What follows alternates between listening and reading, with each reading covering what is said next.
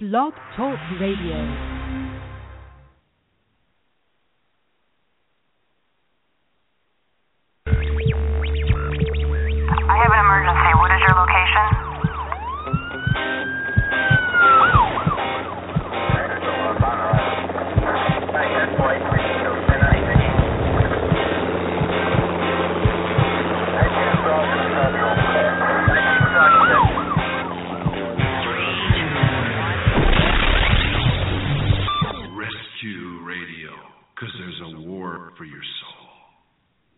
Yes, indeed there is, and welcome to Rescue Radio. Tonight we're going to be talking about New Year's resolutions. So let's pray. Father, we thank you for the past year.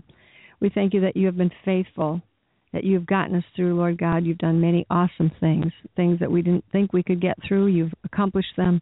You've prevailed against our enemies, Lord. You keep your word and your promises. So tonight, Lord, as we consider the new year and the time that you've given us, the time that is set before us, I pray, Father, that you would give us new eyes to see what you have to show us and to hear what you have to say to us, Lord God. That you would give us a heart that would understand, that you'd expand us as we understand through the revelation of Jesus Christ, through your word, what your spirit is actually saying to us, and that we will not get caught up in the in the uh, world's way of managing time and setting goals and and directing our our lives, but Father, that we will look to you as our um, as our Lord, as our director, as our leader, as our counselor, Father. So tonight, may you give us, Lord, a blessing. May we speak as the oracles of God, and may we enjoy this time with you and with each other. Amen. Well, we have Jerry back with us tonight. Yes. Hey, I'm Welcome. glad to be here. Welcome home. You're just in time. just in time for the end of the year, right? Hey, I gotta. I I thought we would do a New Year's resolution kind of talk tonight because so many times people get at the end of the year and they kind of want to do a, a tally and take an inventory. You know, we kind of do that for business sometimes. See what we've got on hand, what we need, what we would like more of, how to get more of what we think we need, and et cetera, et cetera. And so, um, and and I think taking a tally on our lives and and spiritually might not be the wisest thing to do if we are putting ourselves in charge of that uh, that inventory because more than likely we're going to be um, using the counsel of the enemy to make our um, our estimations and and uh, making our our you know doing it assessing ourselves through appearances and what it looks like feels like rather than what God says. But um so we're going to be doing that tonight. So what would you like to say Lord Jerry in our first uh opening up? Well, you know, it's good to evaluate, you know, before the Lord, you know, and uh, uh, you, you read a lot of the Old Testament prophets, Jeremiah and Isaiah. They they always, you know, were calling the people of God to look at where they were in Mhm. their lives, Mhm. to Yeah. show them their need for repentance and so forth. So, um, I, while I agree with you that we can just really be hard on ourselves and pick ourselves apart based on outward appearance, what it looks like, what it feels like. Mhm. We we we can judge ourselves harshly. Paul says, "I didn't even don't even judge myself." That's right. No, so there, there's something to discern. I mean, it doesn't mean that we never evaluate and we never reflect, but uh, we, you like- can't go by what it looks like, what it feels like. Mhm. You know, has there have we had have we had uh, smashing successes in 2014, or does it look like it's compared to somebody else maybe yes maybe no but comparing is not good Well, that's either, the but- thing too is a danger is that we compare ourselves with ourselves we And compare ourselves with one another and paul says uh, that that's not wise Yeah. Well, you know, I think uh, this time of the year is probably the best sale uh, of self-help books and resolutions and how to do how to do and uh, those kind of situations where people want to get better. You know, they're gonna. It's usually kind of centers around health, uh, losing weight, counting calories. Um, stopping doing something that's detrimental to you whatever and a lot of us get really tangled up and um I think a lot of that stems from, let me just kind of talk about this for a minute. It stems from our own dislike of ourselves. We feel unfulfilled. We feel like not good enough. We feel maybe guilty. And I think we, you know, some people do penance to try to um, get better, feel better, even out the score between sin and goodness in their life. And penance kind of, you know, evens out that balance again. but a lot of people they try to imp- self improvement. I think is a you know production, performance, perfection, uh, self improvement, self help. All of these kinds of things are very appealing at this time of the year. Um, talking with some people, you know, that call up and ask for help, um, you know, we can get really in a we can we can get so obsessed with how we're doing or how we're not doing. You know, I need to, I should have, I'm still, um, and I think one of the, the the fruits of that, or the you know obvious things that comes out of that kind of a distressing way of living, is exhaustion, mm. fatigue, um, yeah. obsessions. Yeah, it, it it it wears you out if you're focused on the mm-hmm. the wrong kinds of things and and uh looking to those things to make you feel better or feel uh acceptable or worthy yeah we're we're we're, we're told through the uh TV commercials and so forth take charge of your life mm-hmm. take charge of your health mm-hmm. it's up uh, to you you know it's it's it's you up know. to you and uh so what does it do it it focuses on our uh our willpower and our weaknesses and our our weaknesses our yeah. perception of uh, what we're doing well and what we're not doing. Well. And then, well. of course, when you're doing that and you're focusing on your willpower and you fail, because of course we're going to fail because it's a total setup already spiritually to set you up. It's on a we're on this torture rack between I've got to quit, but I but I can't stop, whatever it is. And so we're we're already trying to improve, be better, this, that, the other thing, and then something happens so we don't reach our goal. And so now we're feeling bad and guilty and like a failure, and it kind of keeps that cycle, that vicious circle, that vicious cycle uh, going round and round in their life. And and and you know, as you go on year after year after year, and don't feel like you're making any progress spiritually, financially, emotionally, relationally, whatever it is, you know, we get to the place where we want to just give up, and that's exactly the fruit of darkness to give up and get depressed, um, and and just how many people at that at this point in their life, and even in this time of the year, because there's not much sunshine out there, whatever. They're just kind of wanting to give up. Mm-hmm. Well, some people have have are living without purpose. Mm-hmm. Um, I, I have a uh, a friend that, uh, and uh, in particular, I'm thinking of now that feels like uh, they have no purpose mm-hmm. in their life. The best years are behind, getting up there in mm-hmm. age and so forth. Best years are behind, and it's just a matter of it's just all downhill from here. Yeah. There's really nothing to look forward to. Just try to survive and maybe have a few little uh entertainment perks and and that's yeah. about it. Well, so, you, you know, young people they have potential. They look at their life as well. I, you know, I've got all this I want to do, and I've got this idea and this purpose and this. You know, they're excited to get going. And on the other, on the top of that hill, you know, people are coming down the hill with their that now they've they've missed it. They didn't fulfill it. They're not happy and just how do you live a life like that? Obviously it's it's kind of a burden to have want meaning and purpose in your life. I mean i don't see the squirrels and the and the rabbits frustrating themselves with trying to do better and improve themselves and grow a thicker coat of fur and store up more acorns for next year. I mean i just i don't think they do that do they? Well for right. I mean they just they just they're do happy that. with they're, content. they're, they're pretty much content. programmed and their instincts you know by well, by god to do what they're going to do to prepare of, and to operate. Speaking of God, you know, God has built us to have a desire, uh, have, need meaning, purpose in our life. Mm, yes, definitely. And uh, mentioned the young people, Marjorie. Uh, there are so many choices that young people have today. Mm-hmm. I mean, in a, in a sense, there's always been, mm-hmm. you know, mm-hmm. choices for young well, people. What what am I going to do with my life?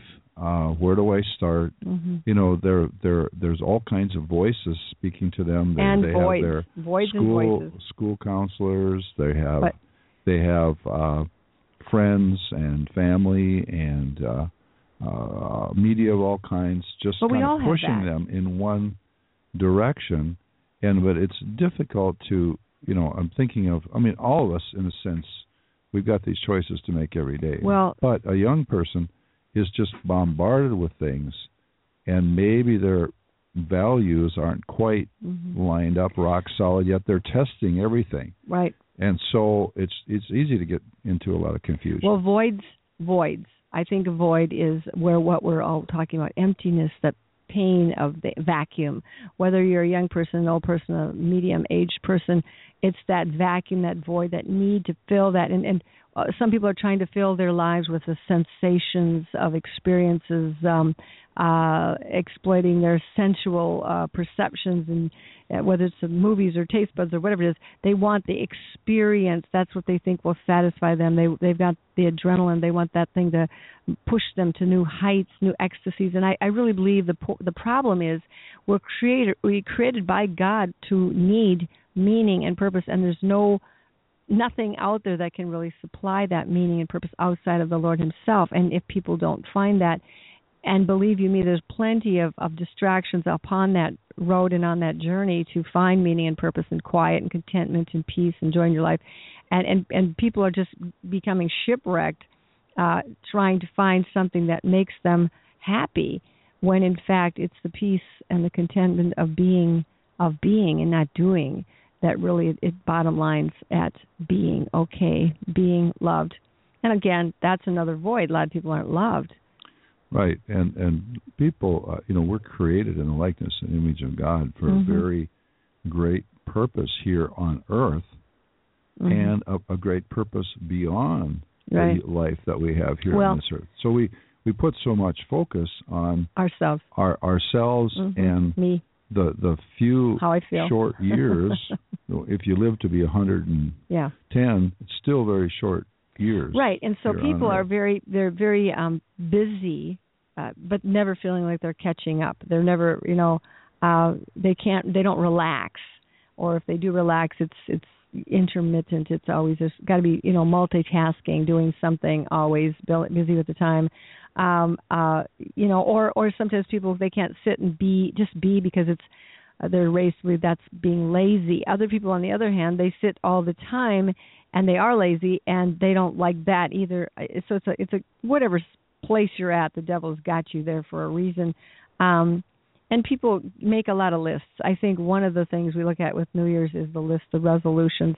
The, i think lists are from the enemy. I think they just set us up to be become frustrated. Um, I don't think there's anything very divine or holy uh, or required uh, by the Lord God that we make a list. I don't think "Thou shalt keep thy list" is in any of the commandments. I think it's, um, you know, I am the Lord thy God. You know, actually, He's got the Sabbath in there for rest, not for working, and yet we kind of miss all that. So well, a list probably can be okay for like a grocery list to help you. Yeah, yeah, especially for getting our age, we need a yeah. grocery list. But um, but lists actually, when you make a list and then you don't meet the requirements, or you don't fill it all, uh, fulfill it all, or can't check it off, it becomes kind of a, a downer, uh, discouragement, disappointment. You know, and then people kind of live in that low grade depression, which is really exhaustion, trying to solve the irresolvable conflict of trying to keep the list or feel better through what you do, feeling uh, worthy, uh, getting rid of guilt and shame. A lot of people have come through very difficult childhoods and they've been abused, they've been traumatized, they've been rejected, they've been abandoned, and they're spending their whole life trying to be taller or be thinner or to be uh, smarter or to, you know, be more accomplished than the next guy so that they can feel better about themselves. And a lot of uh, adults uh, are still working very hard to get their parents' approval, mm-hmm. e- even if their parents have passed away. Right, and that's that's our our parent, our heavenly Father, is our real parent. And if you don't have a dad or a mom, or they've abandoned you, or they passed on, or you've never been able to satisfy them, that's not even who you're supposed to be trying to satisfy anyway. It's you know they are human beings. They gave you what they could. Maybe it wasn't much. Maybe it was a lot maybe you're grateful maybe you should be more grateful i don't know. But the thing is the point is that we cannot spend our whole life trying to make that person give us something they cannot give us whether it's a praise or a pat on the back or uh, you know i know it's all about love. It's all about wanting to be loved and be good enough to be loved but it's not really being good enough to be loved is actually a contradiction in terms because love does is not conditional. True love is not something that people can earn by being good enough. You know. So and, and another thing I think people do when they get caught up in all of this is making other people feel feel good. So we believe that if I can you know, make them happy, if I can bear their burdens, if I can, you know, caretake them uh, and have this burden bearing or false sense of responsibility, then somehow they will love me. And I think you can't force anybody to love you, but you. The problem is most of us probably need to know that we um, don't love ourselves. We don't like ourselves. We're putting too many conditions upon ourselves. Now, who is doing that actually? Is that we? Is that Paul says, when I'm doing what I don't want to do, it's not me doing it? Would you be your own worst enemy for any good reason? Yeah? No? Well, there's really no good reason, but there are all kinds of reasons that we don't like realize. ourselves. Right. And and so when people do that, they become their own worst enemy. Who's really talking to them? It's not very it's counterproductive for you to not like yourself, isn't it? Right, right. That's It dividing the house. It certainly is, but our whole uh, culture, world system is is basically performance based. Yeah, it's com- competition Competition Division and performance. Division and performance. and none of that brings you to rest or peace. And, and the thing is, it's it's troublesome because even if you're the best, sooner or later there's going to be somebody Who runs faster, you yep, spells runs better, faster, yep. makes more money, Yeah. shoots baskets better, Whatever. uh, yeah. whatever it is. Mhm. Yeah, and so you know the thing is again uh, comparing ourselves to what we think is good, lovely, perfect, honest, pure, just is not what God says. Really, we need to know um and and the the the thing that is required to keep this this life healthy is to know Jesus Christ and know His Word and to know it properly. The the Word of God is, as the Bible says, it's uh, like a, a sharp two-edged sword, and that sword can bring um, uh, condemnation if you read it that way. It can bring uh, hope and justification if you read it that way. And a lot of people, I think, read the Word of God with their theological glasses on, their religious glasses, or uh, Experiential yeah, glasses, feelings. Um, Mhm. And there's so much of the Word of God. I think we're going to talk about it in one of the glasses. shows yeah. coming up here about the Word of God and and re, uh, um, processed, the processed Word of God. It's been so processed and repackaged. But for tonight, we're going to just kind of allude to that and get back to that with some more uh, vigor and focus, um, uh, you know, soon. Go ahead. I, I'd like to ask you a question. Oh yes, I love questions. All right. um, we mentioned uh, briefly about people, you know, how the importance of love, Yeah. real, real, uh, genuine love. There's, for a person that feels like they're just not worthy of love, they have not performed enough to earn love. How someone that feels like they're not loved, how can that breakthrough happen in their lives? Uh, Well. so they realize they're loved magnificently and Mhm. amazingly hmm by their Creator God. First of all, Well, that's where it has to begin. God said, God is love. We know this, that God is love. Um, and so when we're talking the first relationship, the primary relationship that we're having, it is to be with God and not with all the people that were born into that particular family unit or circumstance because we keep looking to those people to fulfill in us what they cannot and probably they're looking for love themselves more than likely. So my first my best chance at ever getting love is to know number one that God doesn't lie, God is faithful, God loves me, God is for me, um, God is my defender, He's with me in my afflictions, He delivers me out of my afflictions, that God is with me at all times. He said, I will not leave you orphans. And so this is if you're not feeling loved in your circumstances, then start to love. Don't worry about if people are loving you. Don't wait for people to start loving you or hug you first or or, or, or welcome you into their home or their heart.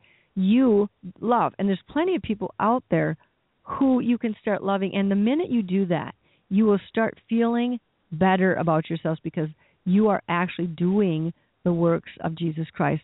Whether it's giving someone a smile, being kind to the checker, the checkout person, uh, you know, blessing your waitress, uh, not screaming when you're going down the highway because somebody's driving bad. I mean, just bless them begin to bless and love the unlovely. And this world is full of pain, and most of that pain is coming out of not being loved. So instead of waiting for someone to come and love you, you initiate, go forward. By the grace of God, you ask the Lord, say, Lord, show me who to love, how to love, what to do, as an expression of love? Uh, the scripture says in First John, we love because He first loved us. Mm-hmm. And um, First John three eighteen says, "My little children, let us not love in word or in tongue, but in deed and in truth." So it's not just in word or tongue only, but it's in deed and in truth. I would say that to realize the love of God deep in your heart, where you know it, you know you're loved. Peace. Two things have, have to ha- occur. I would say, uh, number one, it would be revelation Mm-hmm. that just just just the Spirit From of God, the Word Mhm. of God, just gives you to that knowing in your spirit that you are loved by God. I mean, you can hear the words, you can read the Scripture, you can hear it. Yeah, I know God loves me, but I don't really know that I know that I know that I know that. Well, the reason And that's one- happening. One more thing, Yeah. I would say it's because that we come to a realization of God's love for us through the demonstration, like you were mentioning earlier. hmm People demonstrating to us the love of God Yeah. by showing us kindness, praying for us, actions, not just you know nice works, but the fruit of the Yeah. Spirit working through their lives toward Right. us, toward Well, others. The, the, that this, helps them this is the fruit of the the love of Spirit of God. God. This Yes. is the this is the fruit of the true Word of God. It is the fruit of the Spirit: love, joy, peace. That is when you're trying to untangle all, for example, the words, uh, the translations, the versions, the you know denominations, the the whatever.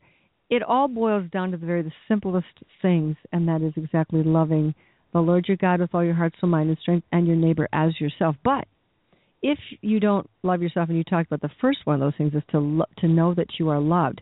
I don't think people realize how much uh, goes on in their minds, how much discussion and debate goes on in our own souls, between our minds, our hearts, and our through reasoning, through rationalizing, through assessing, through summarizing. How quickly we are persuaded to come against our own selves and not believe we're loved because there's a there's an impersonator who comes to divide our house against us. It comes into our soul, into our mind, into our heart, and begins to whisper into our mind and heart the things that we didn't do, that we didn't do right, that we should have done, that we should have done better, the lists that we failed to keep. It, it goes back to the the resolutions and the lists that we thought we were. I got to be more. I should be more organized. I need to be, um, you know, more focused. I, I you know, whatever. I got to be more productive um i'm overwhelmed i've got to try harder blah blah blah and you know these are just a simple these are just this isn't even a complicated life where there's uh, extra tragedies or troubles going on this is just a basic life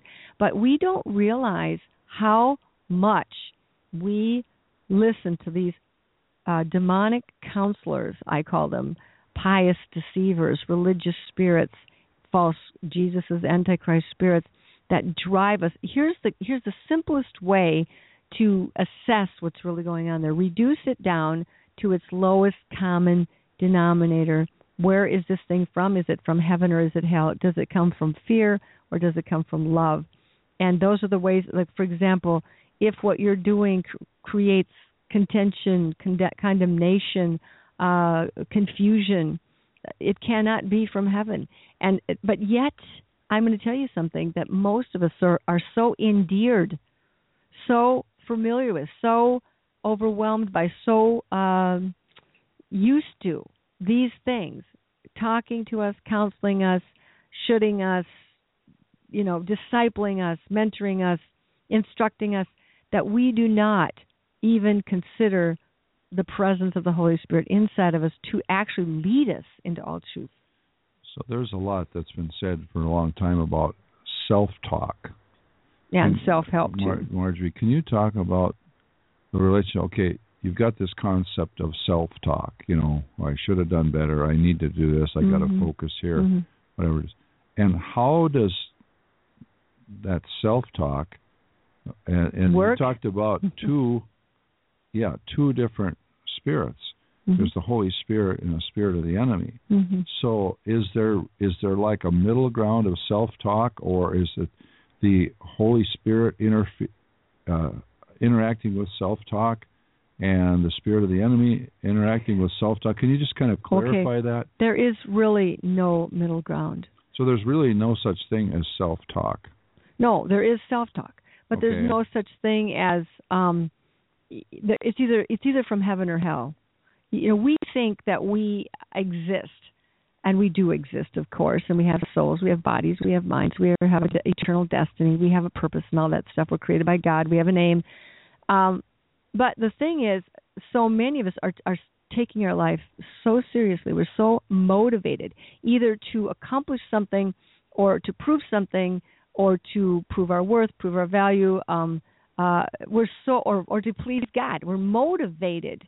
That is the very thing Satan uses to get us off that place, out of that place of peace and abiding, because so many motivated people to serve God have, you know, they have uh, worked. They've gotten into this religious toil, the the commandments, the laws, the legalism, the striving, the self discipline, the um, excruciating. You know, we we hear about it all the time. People who are making these pilgrimages on their knees or or wearing sackcloth and ashes. I'm not saying there isn't a time for some of these things, but I'm not saying necessarily on your knees uh, with the pilgrimage. But you know, people are so motivated to please God or to be good. They're we're motivated to be good, and Satan knows that because he knows we're made in the image of God, and God is good, and God made us to resonate with, desire, embrace, want to be good.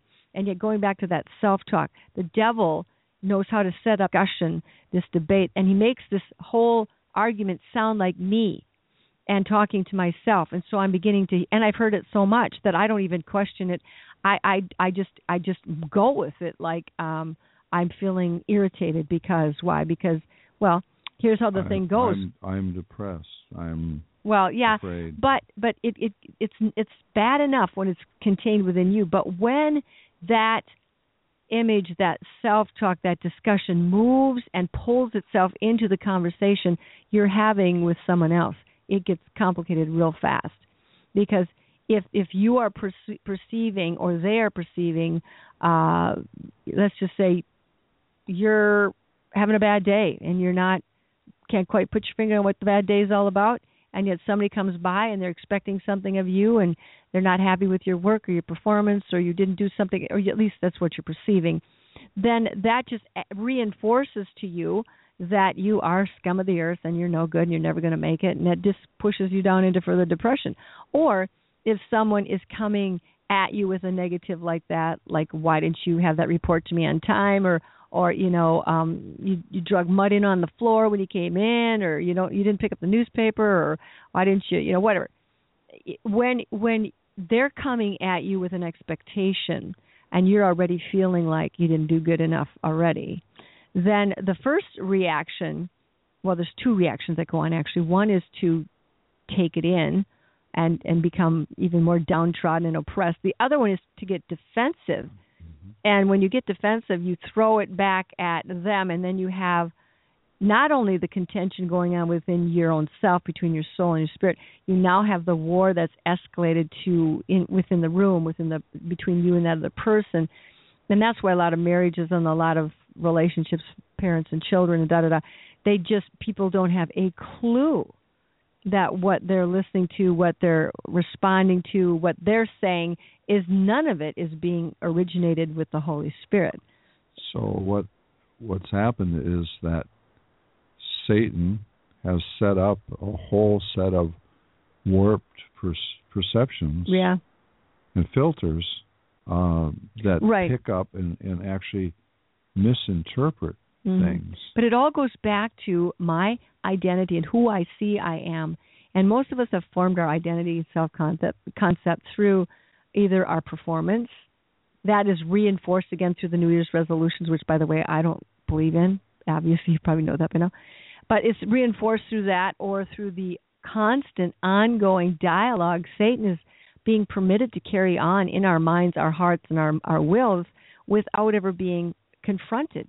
The Bible says, submit to God, resist the devil, and he'll flee. But if we don't resist him because we don't believe it is the devil, it is just me.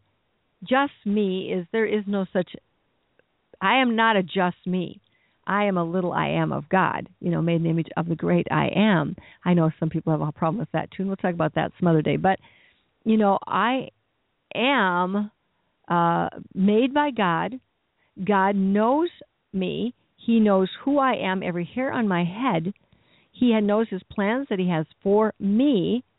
He knows the severe trials and persecutions he is allowing me to go through because I am technically his workmanship created in Christ Jesus unto good works. He has he is refining, he is um verifying, he is, you know, tempering me if you will according to his workmanship and the devil of course is the inspector who hmm. comes and looks at this workmanship and say I think it's got a crack, I think it's got a flaw, I think I can break through here, I can discourage. So, does that make sense? Yeah. So Satan, he's the product tester. Well, not only that, but you know, if I believe a lie in the beginning, the basic two concepts are the concept of who, who I believe God is and who I believe I am, and they both come out of the Word, and they have to be rightly divided.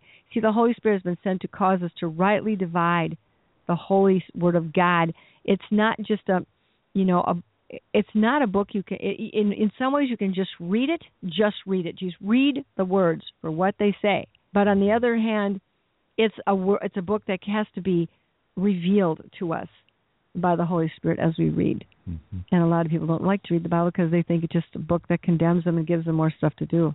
But Mm-hmm. you know, Yeah. So so it's really the our who we are, our true identity as as uh, sons you know, and daughters. Well, even before we come to Christ, the Mhm. Bible gives us uh, our, our identity that we've uh, we've uh, as been created in the likeness and image of God. However, we've sinned and fallen short of the glory of Mhm. God. We've uh, we've all messed up. But then when we come to Christ. In, in, in true repentance, changing our mind, changing our heart, changing by our the power of the Holy Spirit. by the power of the Mhm. Holy Spirit, we become new creations in Christ. hmm We have a whole new identity. hmm So uh, Well- we've formed our identity a lot of times through, you know, like you said, through performance or what you know other people have said about Mhm. us hmm or said to us. Um, parents, That's just you know, so inadequate. It's so it's, it's inadequate, but but we people will live their whole lives by that. So what has has to happen is we become new creations in Christ by believing in Jesus.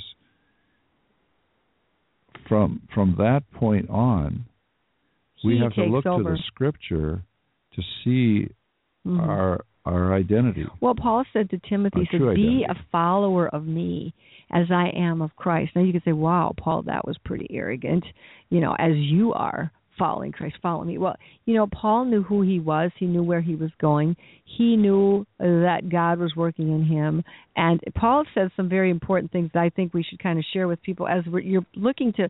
You know, it's it's a it's a good thing to look at the time that we're in. Um, Revelation 1 3 says the time is near. I think that's kind of an interesting little comment. Uh, Revelation 1 3, the time is near. Well, the time is now. The time is, um, today is the, uh, the, the day of salvation.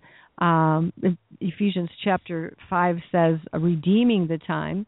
Um, let's see, here it says, but all things, let's see, verse uh, chapter 5, verse 14, it says, Therefore he says, Awake, you who sleep, arise from the dead, and Christ will give you light. See then that you walk circumspectly or carefully, not as fools, but as wise, redeeming the time because the days are evil. Therefore do not be unwise, but understand what the will of the Lord is. Now let's back that up for a minute. Awake. How many of us are sleeping? We think we're awake. We're running here and there. We're busy. We've got schedules. We've got lists. We've got appointments. We've got unbelievable. And but if you stop and think of all those things you're so busy, busy, busy, busy, busy doing, what is it going to matter in five years from now, or two years from now, or 20 minutes from now? Really, um, he says here, awake, wake up to what's really important this year. Put on, you know, if this would be, and for some of us it will be, it might be, it will be, the the last year of our life, and we don't know this. Of course, we don't know the future like that, which is a, probably a very good thing. But let's just live every day, every year, every month, every week with gratitude and with contentment and and thinking, you know, this if this is it, how would I want to live this day? with the most meaning, the most purpose because tomorrow I'm going to be with Jesus or in 24 hours I'm going to be with Jesus or whatever. How that would be a good way to look at I think prioritizing and sorting out the priorities. Awake, you who are asleep.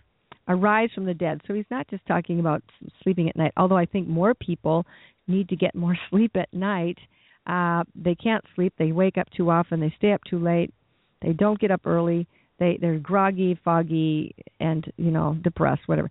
And Christ will give you light. So he's saying, awake, uh, rise from the dead. Christ will give you light. That light would be direction, purpose, and you know that light, I believe, is talking about the Spirit of God. His Spirit gives a witness to our spirit that we are His, and we can know that we know what we know. We don't have to flounder around in what well I, I don't I know you don't like me or I didn't do this right or blah blah blah. It's not about you. Forget it. Get over yourself. Your life is not about you. It is about being a servant. So many people are disputing t- these days with who we are. Well, we're we're sons of God. We're we're gods. We're trying to be gods. We're whatever, whatever, whatever. They're just disputing over everything. But the most important thing is to know that you we are called by God. We are sons and daughters of God. But during this time, He's called us to be soldiers, sons, servants. And we're also servants of God right now to do His will that the kingdom of God can come to earth through Him working in and through us. See that you walk circumspectly, not as fools, but as wise. Foolish people, the foolish virgins came unprepared. They didn't have enough oil to sustain them, you know, uh, in their vessels redeeming the time because the days are evil. How do we redeem the day? Well, redeeming the time means to it means to buy it up. In other words, make the most of it. Mm-hmm. Uh, some tra- some uh, versions translate that making the most of every opportunity. Mm-hmm. So um, we uh, are called by God in the Spirit of God. We are dependent on the Spirit of God to keep uh, make us awake us, awaken us, Mm, yeah. and make us alert to all the opportunities that there are to show the love of God, to share the gospel of Christ with people. That God directs us to. But He needs that God directs us to personally, what He's Mhm. called us to do. And if we, we, we are called to be tuned in, the Spirit of God is there within us. We just simply need to uh, be tuned in Yeah, and at the and same time, to the Spirit of God. at the same time, He says, "My yoke is easy my burden is light." Well, if we would see all the good that needs to be done and take it upon ourselves to do all that good, we wouldn't make it through the day because there's so much opportunity, so much need. As you look around, the people who are suffering, persecuted, don't have money, don't have this, don't. Have, uh, sometimes it's it's overwhelming. So what we have to do is say, "Lord, I'm your servant. What do you want me to right. do?" Lord, what here?" would you have me do? And then let Him that's take what, care of the that's rest. what Paul said when he Mhm. was, you know, converted, transformed there on the road to Damascus. Lord, what would you have me do? Yeah. I remember just several years ago, um, quite a few, many years ago actually, uh, the Lord just spoke something to me. He said, "A servant doesn't do everything he sees needs to be done. He does he does what he's t- told to do." Right. Right. And, and and so that's the thing we got. well, that goes we, to we can't be like the cowboy that jumped on his horse and rode off in all directions at once. Therefore, do not be unwise, but understand what the will of the Lord is. And that's exactly what you're saying. To understand what the will of the Lord is for me at this time. Now, Mhm. timing is very important, and because there's a time to be born, there's a time to die, there's a time to dance, there's a time to refrain from dancing, there's a time to mourn and weep, there's a time to laugh. So, what is the will of the Lord for me right now? And we always know the will of the Lord reduces down to peace and trust in Him. And if you're what you're doing right now does not reduce down to peace and rest and trusting in God, then you've got too much burden on your back that doesn't belong to you. Because we should be able, you know, I mean, you just have to let the Lord carry the things that you can't carry. You're, we're just servants. It's not about me. This is His problem. My new year coming up this this week, this day, tomorrow. Really, if I can go through that day, hour, week, saying, you know what, God, this is really your problem. Mhm. I'll show up. I'll do what you want. I'm your servant. You know me. You know, you know me. Everything about me, and you know what I can handle. And in your strength, you know how to strengthen me to handle what I need to to do. But I'm going to have to rest and trust in you because even you know look look at Paul's life. He finished his life. He says, "I fought a good fight. I've kept the faith." you know, Second Timothy chapter four verse seven, he says, "Henceforth there's laid up for me a crown of life." But if you really look at Timothy's life, um, I don't know if you could say the boy was real successful or not. Um, he had a lot of churches that were small. A lot of people had departed from him. A lot of friends he had lost.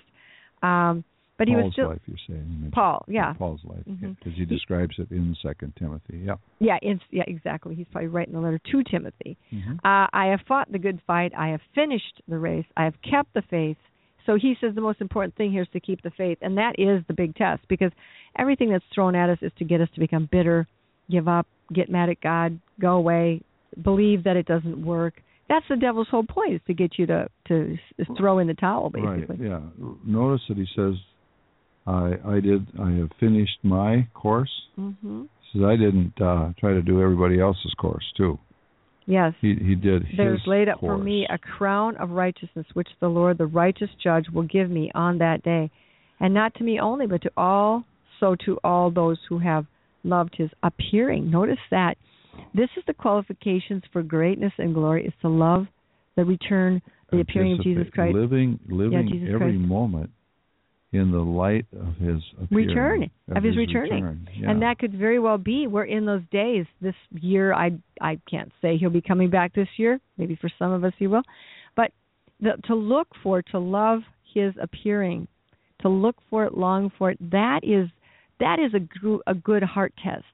If your heart is excited about not a uh, a new house or a new car or a, a, new wife or whatever, but about the returning of Jesus Christ, and as you can and I can see as we're moving through time, this dimension of time, which is very temporal, we see more and more animosity and hatred uh, against the thought of Jesus Christ returning. Right, and and I remember way back, you know, when we came to know the Lord, and people would talk to us about, you know, don't do anything that you wouldn't want to be doing if Jesus were to come at that moment. Mm-hmm. So, an, the positive part of that is just do only those things that you that the, you know the Lord would be pleased with um, if He were to Yeah. come right at at that moment. And uh, could I just read some things about the rest that you were talking Oh, about? Oh, sure.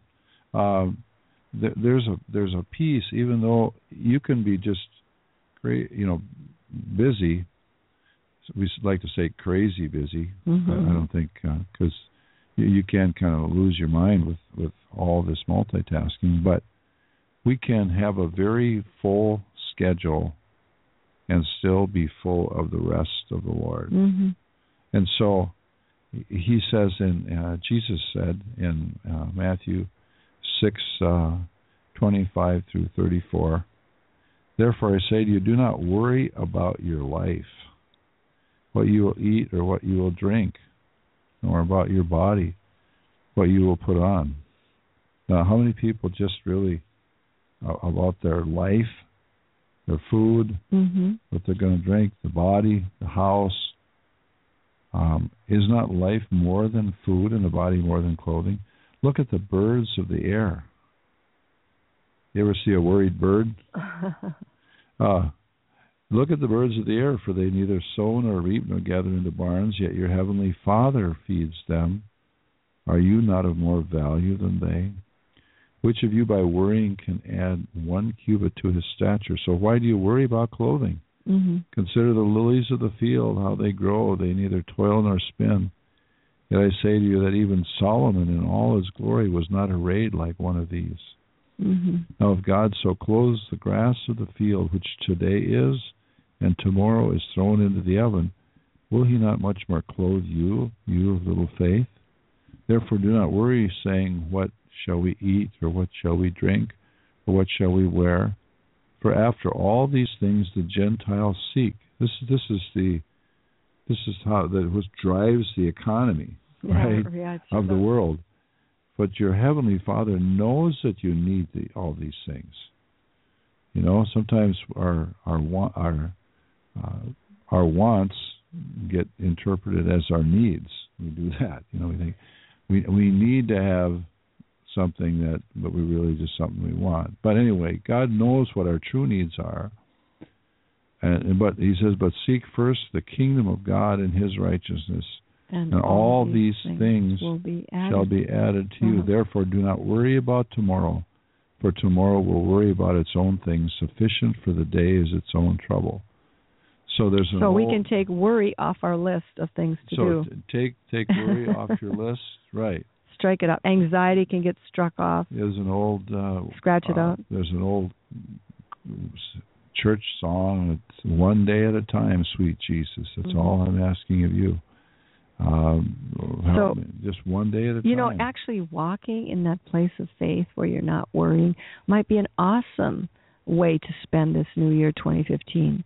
Just knowing that all things work together for good to those who love God and are called according to his purpose that we we can stop panicking. Worry and panic kind of go together. We panic because oh no what's going to happen? We don't have the the means the time the money the whatever the strength. If we would stop worrying and panicking i think we'd have a lot more strength and energy. And god says my grace is sufficient for you. So as we walk in a place where things may change rapidly even in our world Mhm. um, that might be an awesome uh, accomplishment to look up for his return, for Jesus' coming, draws near, and also to not worry, um, to continually look to the hand of the Lord, because because both God and Satan are always working in the same place at the same time to do the opposite thing. So let's see what the Lord is doing instead of saying, "Oh no, the glass is half empty." We could say, "Yes, Jesus is with us. His glass is half full, and Mhm. we're going to be fine." Mhm. You know. So you know we could say that. Well, what is there a different the difference between rest and laziness? Jesus said, "My Father works up until this point, Mhm. and King James says, "Hitherto, and I work." So we're doing stuff, but Jesus said it's the Father that's doing the work through me. hmm He's and and Jesus also said to labor to enter into the rest. So he knows that if there's a big temptation out there to be worried and impatient and fretter, fritter and fret and all of those kinds of things, but we know that the the um that God wants to give us a, a break. He wants to carry us. He's the good shepherd. Um, and so let's look at first uh, Second Peter for a second. He has given us everything that we need. It says in for and in the first chapter of Second Peter, he says, um, um, well, first of all, in, second, in verse two, he says, "Grace and peace be multiplied to you in the knowledge of God and of our Lord Jesus Christ." Those three things: grace, peace, and the revelation of Jesus Christ. Those are the things that will make you great, that will keep you from worrying, that will accomplish. A, this will be a great year if those three things abide in you and you in them. And then he says, as his divine power has given us given us all things that pertain to life and godliness. So he knows the life we need. He knows the um the the, the necessities that we need for this physical life. He need, he knows the food, the clothing, the shelter, you know, he understands that. He's not ignorant of that. But he also knows that our life is is greater than that. It's it's it it goes beyond that. Um, all things that pertain to life and godliness through the knowledge of him who called us by glory and virtue. Glory is the opposite of shame. Most of us live in much shame, uh, dis- dissatisfaction, discontentment, um, unhappiness. We're not thankful. We're not feeling the glory. We're not feeling the goodness. You know, it actually feels good to to do good, to be good. It, it's it's there's a lot less friction that goes on in your mind and your conscience when you're actually just doing the, that which you know is the right thing to do. Just do it and be it and and and believe God. And because when we live in a, a resistance to our spirit, because God's spirit is bearing witness with our spirit, when we're living in a place of resistance to that, uh, by because we're listening to that old self talk or the demon who's impersonating us uh, through our soul, you're going to find a lot of conflict and contention and friction and heat overheating and inflammation and anger and swelling and physical ailments and ailments and uh arthritis. All those things brood in your body even when you're when there's not harmony in your spirit and our spirits being in harmony with God's spirit. So he says here I'm going to read just a little bit further. He says um by which he has given to us exceeding great and precious promises. And this is what it's all about the law didn't make promises. Jesus makes promises. The covenant is built on the promises of God. The promise came before the law. and because it is the ultimate thing God is working towards is to keep his promises, he had to keep those promises through Jesus Christ. That through these you may be partakers of the divine nature. Now, that is God's goal for us to be partakers of the divine nature, and we are built to have that same goal established in us to be t- partakers of the divine nature. That means be more like Jesus. Having escaped the corruption that is in the world through lust, isn't that the truth? You look everywhere around you, everything is lust. I've got to have more. The lust of the eye, the pride of life, uh, the sensual lust, the uh, insatiable appetites for more money, more food, more this, more that, more power, more whatever. And you know, people who have more and more and more, they usually just crash and burn because it's not enough. It's not the right thing. Mm-hmm. Um, mm-hmm. But also for this very reason, giving all diligence, add to your faith virtue, and to virtue knowledge, and to knowledge self control, and self control uh, perseverance, and to perseverance godliness, and to godliness brotherly kindness, and to brotherly kindness love. So this is the progression, the building of the of us making us more uh, in in that the divine nature of God, the partaking of that divine nature by giving us through the Holy Spirit. This isn't something we work at. This isn't something we put on our list. We can ask. You ask for um you know, uh diligence. God help make me be more diligent, more forthright, more uh virtuous, more knowledgeable of you, more self uh, self-contained or self-controlled, more per, more perseverant, um more godly, more loving, more kind. But Lord, I am your workmanship. I'm asking you, but it is your hand that performs it in me. I surrender to you. That's the key there. Uh, it is the hand of the Lord. It's the power of God that does it in us.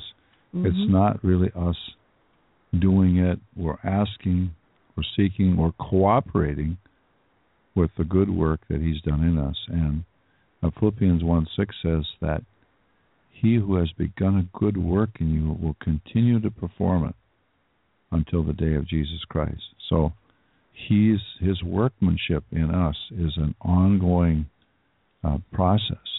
Mm-hmm. So, uh, but it, it's it's his work, it's his life within us, it's the fruit of his spirit. It's not just our resolving yeah, to do something right. different or uh, white knuckling it or uh, just you know, uh, going through all kinds of yeah. self discipline processes. Because, it's the spirit of God within us. Yeah, that's that the opposite of the new us. age. The new age is the old age of you know it's you know you that self ascending, uh, you right. know self actualizing, uh, becoming God or the God within you or bringing out the God within you or whatever. It's all a bunch of demonic garbage because the demon is in, is initiating that thought of that lusting of to be to be more like God or to be God, and um, giving you that false illusion that you can be. But you know the thing is, we think we have so much power. We're trying to get more power through either through meditating or through uh, conjuring up spirits or allowing demons to habitate our physical bodies or whatever it is. But the thing is, only God has the power to deliver us. Mm-hmm. And he says in uh, Second Peter chapter two, he says, um, "Then the Lord knows how to deliver the godly out of the temptations and to and to reserve the unjust under, under punishment for the day of judgment." He's talking about how God delivered righteous Lot from Sodom and Gomorrah. Um, and, and he's talking about how you know obviously God delivered Noah and his family. Mm-hmm. Um, God delivered you from a car accident today. And what was your power to stop that? Or maybe God has delivered you from, uh, protected you from things you had no idea were even out and about mm-hmm. prowling in your world. Um, everything from germs to you know whatever. Mm-hmm. That God is the one whose hand is delivering, protecting, preserving, um, and not only delivering us from stuff, stuff but delivering us uh, to the place of victory, bringing the victory to us uh, and bring us through these trials and troubles into that place of victory. So these are not things I can put on my list. These are things I say, asking God. I, I ask you, Lord, preserve me. Uh, I thank you. I think gratitude is something that, you know, rejoicing and everything, giving mm-hmm. thanks. These are demonstrations of our continued faith in God. And as Paul was able to say at the end of his life, you know, when he he was waiting to die, he was actually in prison when he says, "I fought a good fight. I've kept the faith." Um, henceforth there's laid up for me the crown. He says, I press towards the mark for the prize of the high calling of God in Christ Jesus in Philippians. Um, do you you want to read that one? Uh, Philippians chapter three verse twelve. Yeah, yeah. Because I think you're right there anyway. Uh, here's um, uh, yeah. Uh, when he talked about uh, contentment, uh, that's that's that's kind of. Uh, we'll talk about c- contentment, and then we'll talk about goals here a little bit. Mm-hmm. Okay. Um, he says um, in Philippians four ten. He says, But I rejoice in the Lord greatly that now at last your care for me has flourished again, though you surely did care, but you lacked opportunity. Not that I speak in regard to need, for I have learned in whatever state I am to be content. There's a goal you can put on your list to to be content in whatsoever state you are. Yeah, Godliness with contentment. and, and is he great was, gain. and this was concerning, you know, the uh, an offer, offering, providing for him and his missionary team and, and their ongoing ministry. But he says, I've learned in whatever state I am to be content. And, and well, what are the different states where he's found to be content? Well, verse 12, it goes on, and uh, verse 13, he says, I know how to be abased. I know how to abound. I know how to just basically be stripped down to nothing. Yeah, And I know how to just be loaded hmm everywhere and in all things I have learned both to be full and to be hungry, both to abound and to suffer need. And then he says, I can do all things to Christ who strengthens me. So there's a, a, a contentment that he has, regardless of his State out, state, condition, outward situation. or feelings. There's a contentment because it's it's in the Lord. It's just like this whole book of Philippians hmm is is is verse uh, Philippians four four is the theme of it. Rejoice in the Lord always, hmm and I gave I say rejoice. There's so something else you can put on your he's, list. he's saying, Rejoicing. you know, rejoice, even though. How about a yeah resolution to rejoice? Is that yeah, and be content and to be grateful, to be content. thankful. It, it, it's not really Resting, a resolution, but just thinking of it. Lord, Keep me I in will, that place. I will yeah. rejoice. I will be glad in the Lord. Uh, uh, the psalmist said, "I will bless the Lord at all times; His praise shall continually be in my mouth." So he says, "I'm going to rejoice in the Lord, whether I'm hungry or full, whether I have nothing or I have a lot." hmm Um, And the reason Paul could say that was because of what he said in chapter three, and we were going to get to that right now. As um, he says, um, uh, he's got a, a request. He said he he gave up his list. He gave up trying to be righteous in his own strength. He says, indeed, in verse eight, I count all these things Yeah. loss and of the knowledge of Christ Jesus my Lord, for whom I have suffered the loss of all things and count them as rubbish that I may gain him. In other words, Paul was really getting his priorities right. It, he wasn't anymore hung up on I've got to be doing this and that. I'm the wonderful Pharisee. I'm of the tribe of Benjamin, of the stock of whatever.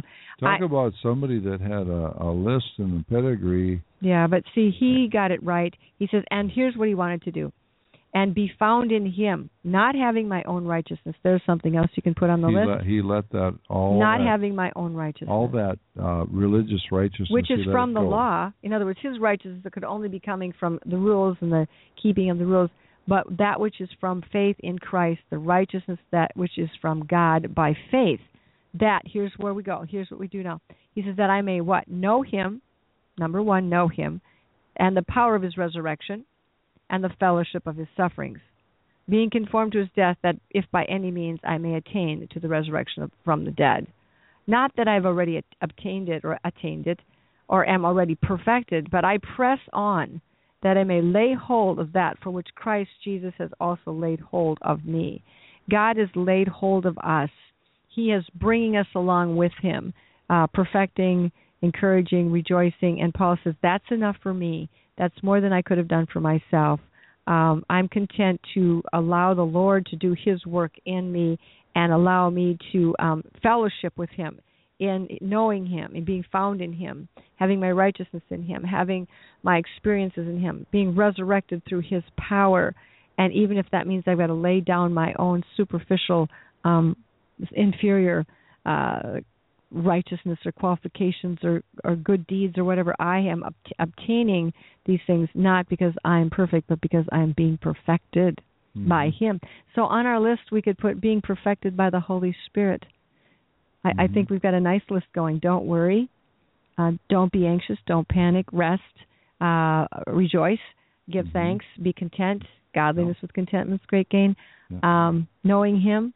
So we've got a nice list going. And so, so uh, Paul, Paul, uh, verse thirteen. He, you know, sometimes we just, again, focus on our lacks. Amen. Yeah, what we don't L A have. C K S. You know, but he says, brethren, I do not count myself to have apprehended. He says, I don't really haven't quite fully grasped uh, the purpose for Anything. which Christ has laid hold of me, or Mhm. I mean, he through the Apostle Paul, Mhm. God gave the Apostle Paul so much revelation about Christ, the new covenant, and all that. And he says, I haven't quite comprehended it all. You know, it's like uh, it's like um, too big, too much. Uh, it's like our, our my car. I get in the car and drive, and I I can comprehend a small part of it, and some of the the the equipment and the the, Yeah. the, the parts of it there. I have no clue how they work, but I drive well, drive it's the a good thing you don't have to have that oh comprehension. in yeah, so the I car to still. work. Paul said, well, you know, so I don't I don't understand it all, but one thing I do hmm this is a good thing for us uh, as we end this year and begin the new year, forgetting those things which are behind Yeah. and reaching forward to those things which are ahead. I press toward the goal for the prize of the upper call of God in Christ Jesus. So you have to let go of something in order to you grasp have a to hold let of something. yeah you can't you grab something if you got something in your in your hand that uh, does not mean that we don't learn from uh mistakes don't learn from our experiences well, some of those are God ordained, you know. yeah some of those are God ordained. Probably all for our education for Yeah. instruction but he says i'm not i'm not living in the past i'm let, letting my past hinder I'm not my present my or my future not letting my past. I'm yeah, I'm not letting my past hinder my present or, or, or my future. hmm I'm going to learn from that, but I'm going to press on. I'm not going to just live back there in Regret. regret. Mhm. Regret. Someone said that regret is the cancer of life. God does if we're if we're making the most of we talked about earlier, making the most of every Mhm. opportunity, redeeming the time, in and living in the to now. Living in living the now. in the now. hmm We don't have to be tormented by Well, regret. regret. is looking back, and anxiety is what you Mhm. get when you look forward. Uh, sufficient unto the day is the evil thereof, and like the Lord said. So, we, when Paul says, "I press towards the goal for the prize of the upward calling of God in Christ Jesus," um, he's he knows what he's doing. He is he's making his he's running this race. He's running with all he's got, but he's running it in the in the power and the strength and the forgiveness and the rest of God. You can do a lot more when you're working from a place of rest than you can from a place of stress. Um, it doesn't wear you out as fast. Mhm. So we are going to finish the race uh, with Paul. I believe this year, as we bless the Lord and thank Him for this coming year, which is a great privilege, that we can also know that that the Lord God is with us all every step of the way. And um, we encourage you to uh, let go of the list, re- reassess the list, give it back to the Lord, and say, Lord, what would you like me to put on the list this year? And just let Him um, abide in you. You abide in Him, and He will bring forth the fruit in your life. Yeah, it's it's uh, Proverbs sixteen nine. It says, "A man's heart plans his way, but the Lord directs his steps." So, and and it, it talks about in Psalm thirty seven, the steps of a good man are ordered of the Lord, and he delights in his way. Amen. And and then in Proverbs uh, nineteen, uh, verse twenty one, there are many plans in a man's heart.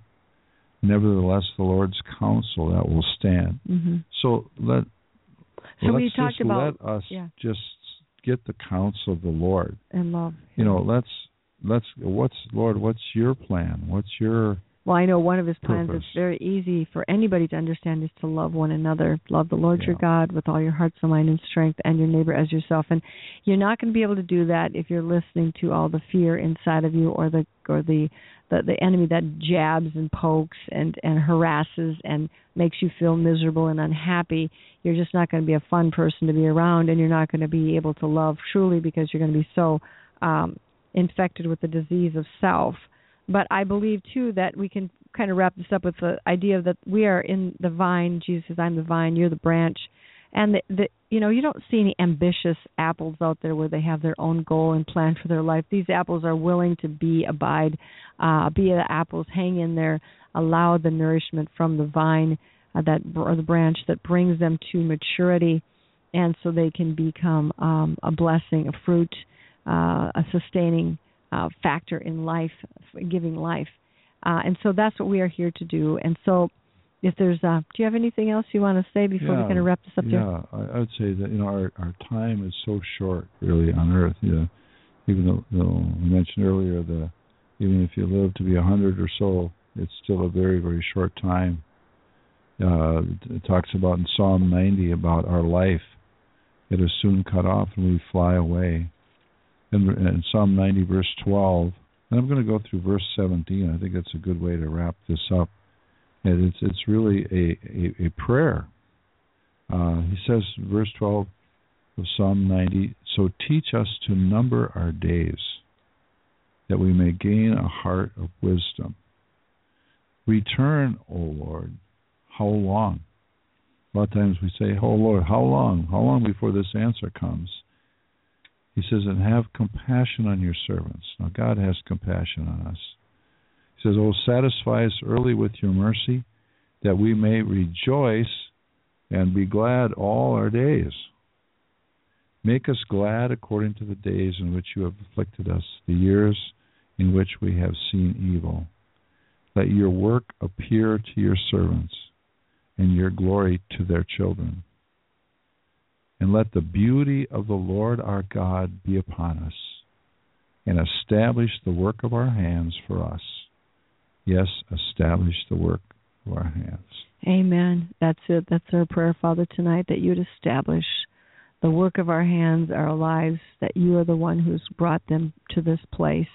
You created, ordained, called us forth, Lord, for your purposes, and may your will be done, oh God, in and through us this year, this coming year, through our families, through the thoughts that we think, the words that we say, the things that we do, may they be done as unto you and by your Spirit. And Lord, may we rest our hope fully in you. May we not be all uh, scattered about with uh, lists and exhaustions and multi-purposing and trying to attain, but let us rest and abide and be loved and know that we're loved. I pray your blessing and your love released upon each one tonight that's listening, those that are going to be listening through the archives, Father, that you would just encourage our hearts tonight and this day and the days ahead in this year. This may your will be done this year, God, through us as we look up and look for your appearing, Father. So we thank you again for life and health and strength and every good thing. Amen. Amen.